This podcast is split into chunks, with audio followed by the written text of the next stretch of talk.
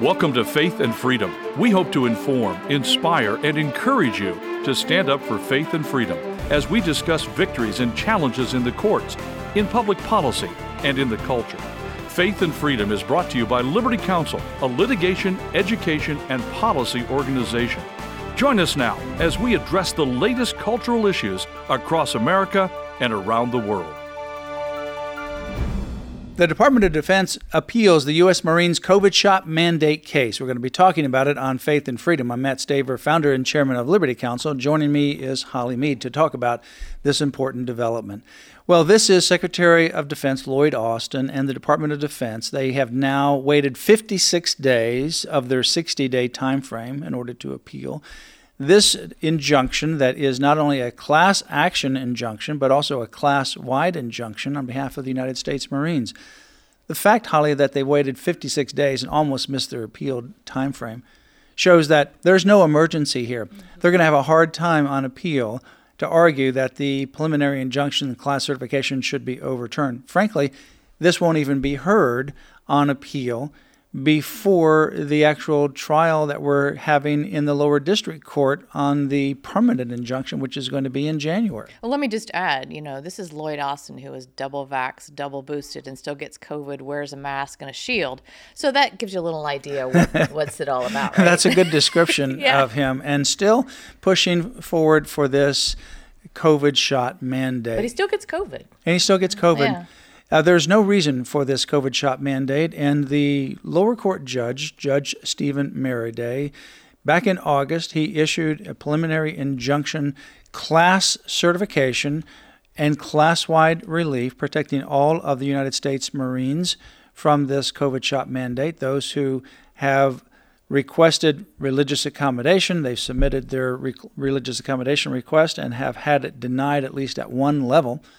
Uh, those individuals are part of the class. That means there are thousands of U.S. Marines that are part of this class. Uh, the court, in the case, when it issued its original decision uh, back in August, it says uh, that because the record reveals the substantial likelihood of systemic failure by the Marine Corps to discharge the obligations established by RFRA, which is the Religious Freedom Restoration Act, a class wide preliminary injunction is warranted to preserve the status quo. Yeah, he, I mean, he made a lot of powerful statements in this opinion that it's worth unpacking again. He noted that 3,733 Marines requested religious accommodations from this shot. However, only 11 accommodations were given, and those were pretty much already due for retirement or separation. And then he says, is it more likely than not in nearly all 3,733 cases that no reasonable accommodation was available? Yeah, and obviously that's wow impossible. You you obviously can accommodate people. He goes on to talk about some of these individuals were working remotely. Some of those mm-hmm. were working at desks. They were isolated away from other people. So there's clearly a way that they could have mm-hmm. accommodated them. In fact, they did.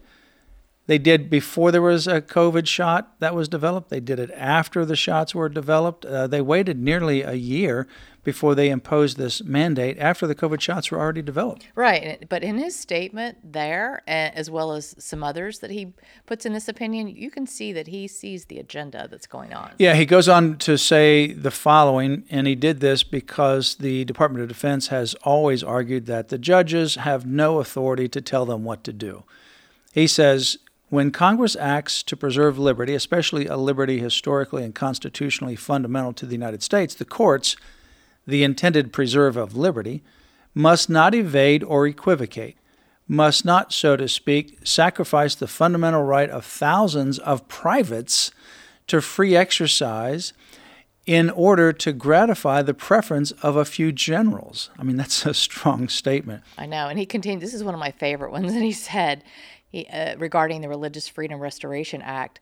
Obviously, RFRA includes everyone from the president to a park ranger, from the Chief Justice of the United States to a probation officer, from the Speaker of the House to a member's district office staff, staffer, from the chairman of the Joint Chiefs of Staff to a military recruiter.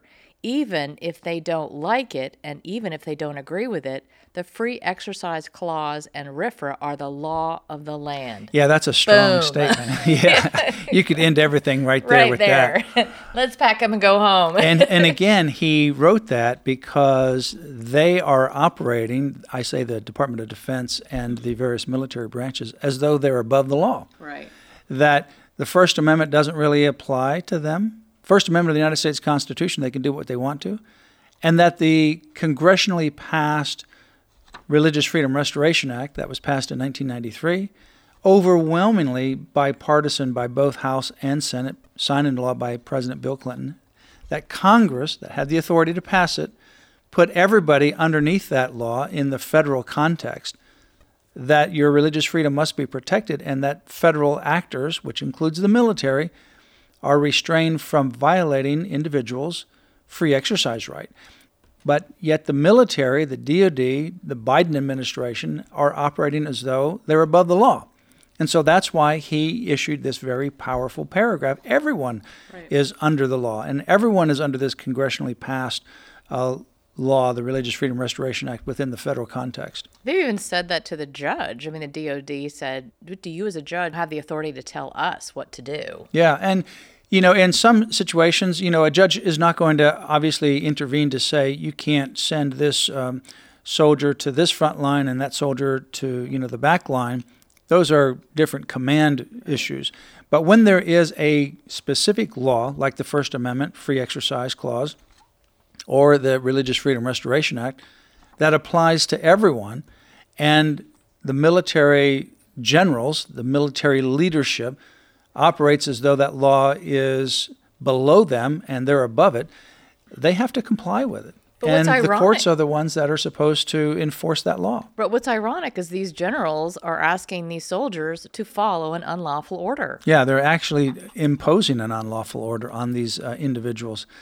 He also goes on to say although Marines of different faiths, different education, and different acumen might understand or explain this objection differently, and with more or less clarity, many Marines, including Christians and Muslims, object to the COVID 19 vaccination or vaccine uh, that was developed from fetal cell lines derived from electively aborted fetuses, and that introducing an mRNA active substance into their body either desecrates their body, a temple of the Holy Spirit, or is haram, forbidden.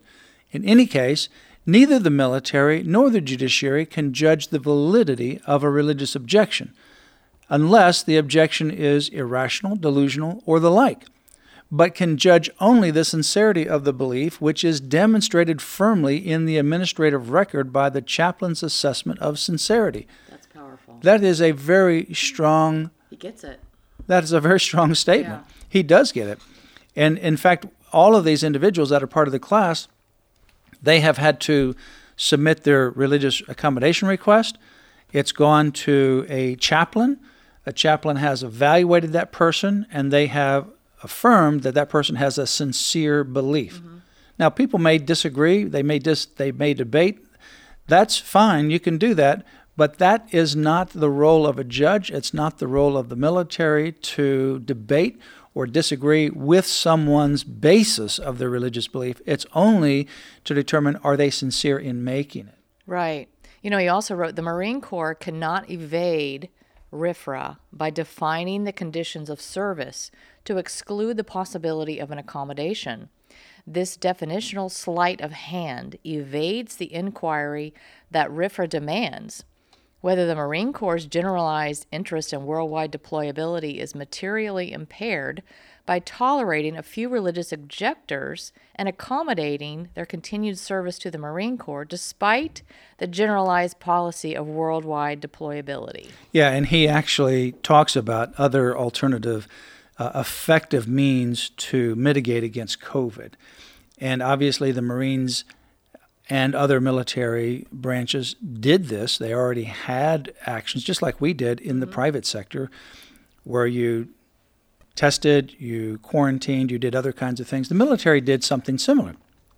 And they were able to operate before these COVID shots, and they were able to operate before the COVID shot mandates without stopping military readiness or stopping their air, you know, activities and deployments. And now he's saying that the military has no evidence that now all of a sudden they have no alternative means. Those same alternative means that were very effective can be done continually. It's not that you only have one means now, and that is the shot. In fact, he goes on to say many of these people that are getting the shot are still getting infected anyway. Right. So continue to pray for this case because now we are in the midst of depositions. Weeks of depositions are in store for us as our attorneys are involved in this litigation right now as we prepare for the January hearing involving the United States Marines. For more information, visit lc.org forward slash military. You've been listening to Faith and Freedom, brought to you by Liberty Counsel. We hope that we have motivated you to stand up for your faith, family, and freedom. Get informed and get involved today. Visit Liberty Counsel's website at lc.org. The website again, lc.org.